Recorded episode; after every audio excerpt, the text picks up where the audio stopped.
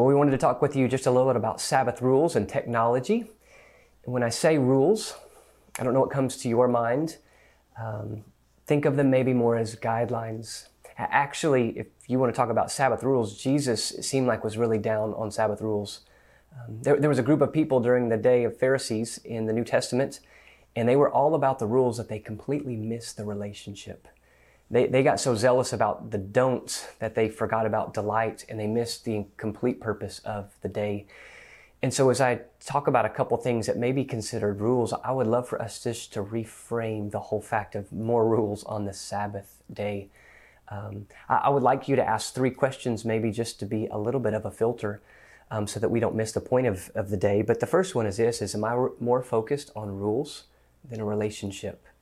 Um, when I talk about Sabbath to some people, immediately goes to all the things maybe they're not supposed to do or why they couldn't do it. If the first thing should just be this is a, an invitation to spend more time with the Lord, to delight in His creation, not to miss it. Um, that, that should be the very first. So, if there was really to be a, a rule, it would be to delight, to refresh, um, to seek the Lord, to enjoy Him, to delight in Him. And so maybe just the very first thing, we just need to check our, um, our heart in the fact of are we more focused on the rules or the relationship? Because Jesus was very clear it was much more about delight in the relationship than there was about the rules. Um, that's the first question I ask. The second one um, is this question of is it work or is it life giving? There's a lot of gray areas of what we can and can't do on the Sabbath. But if it starts at a relationship, the second question is this is it work or is it life giving? Um, I'll give you a couple of scenarios that I've heard maybe put down upon, but, but cooking. So, my wife is an incredible cook. She cooks um, all the meals.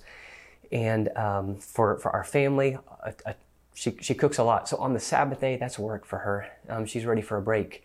I don't cook hardly anything. So, for me, if everything is prepared, then on Friday, if we start our, our Sabbath at five o'clock, then part of Sabbath for me is me and my oldest son, us going out and grilling together. And we we take our time. We may even play bago in between flipping burgers. May say hello to the neighbors who would come out when I grill out in the front.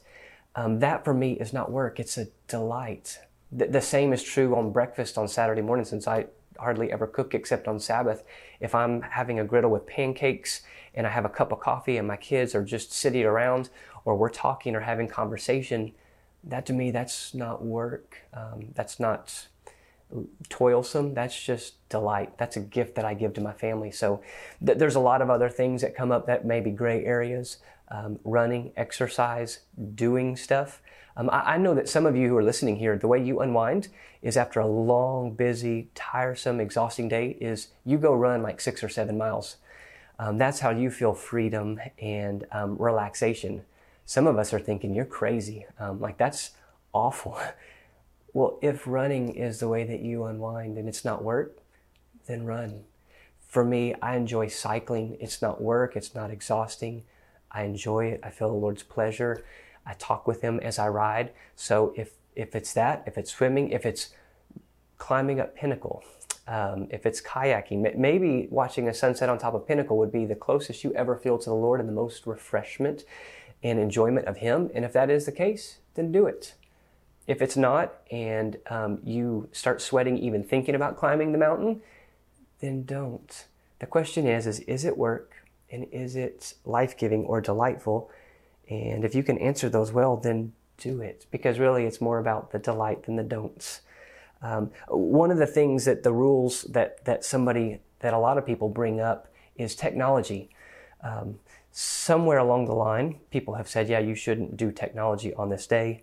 Um, that's not in the scriptures, I don't think, because we didn't have iPhones and Netflix and ESPN.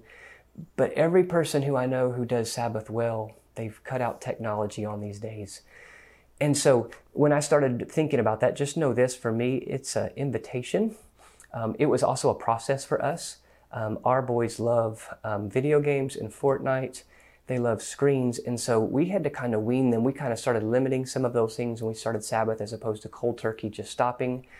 Um, we even just some things like Right Now Media. Um, so they were watching some really good things because, in all honesty, if when they have screens, then we have Sabbath. They're preoccupied. We don't have to come up with things for them to do.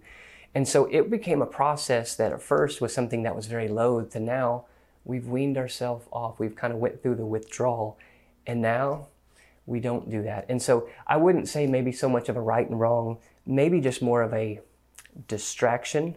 Um, they say that technology, for the average person, you and me, that we spend anywhere from 20 to 30 hours looking at a screen um, or watching sports or doing social media, which is about five hours a day.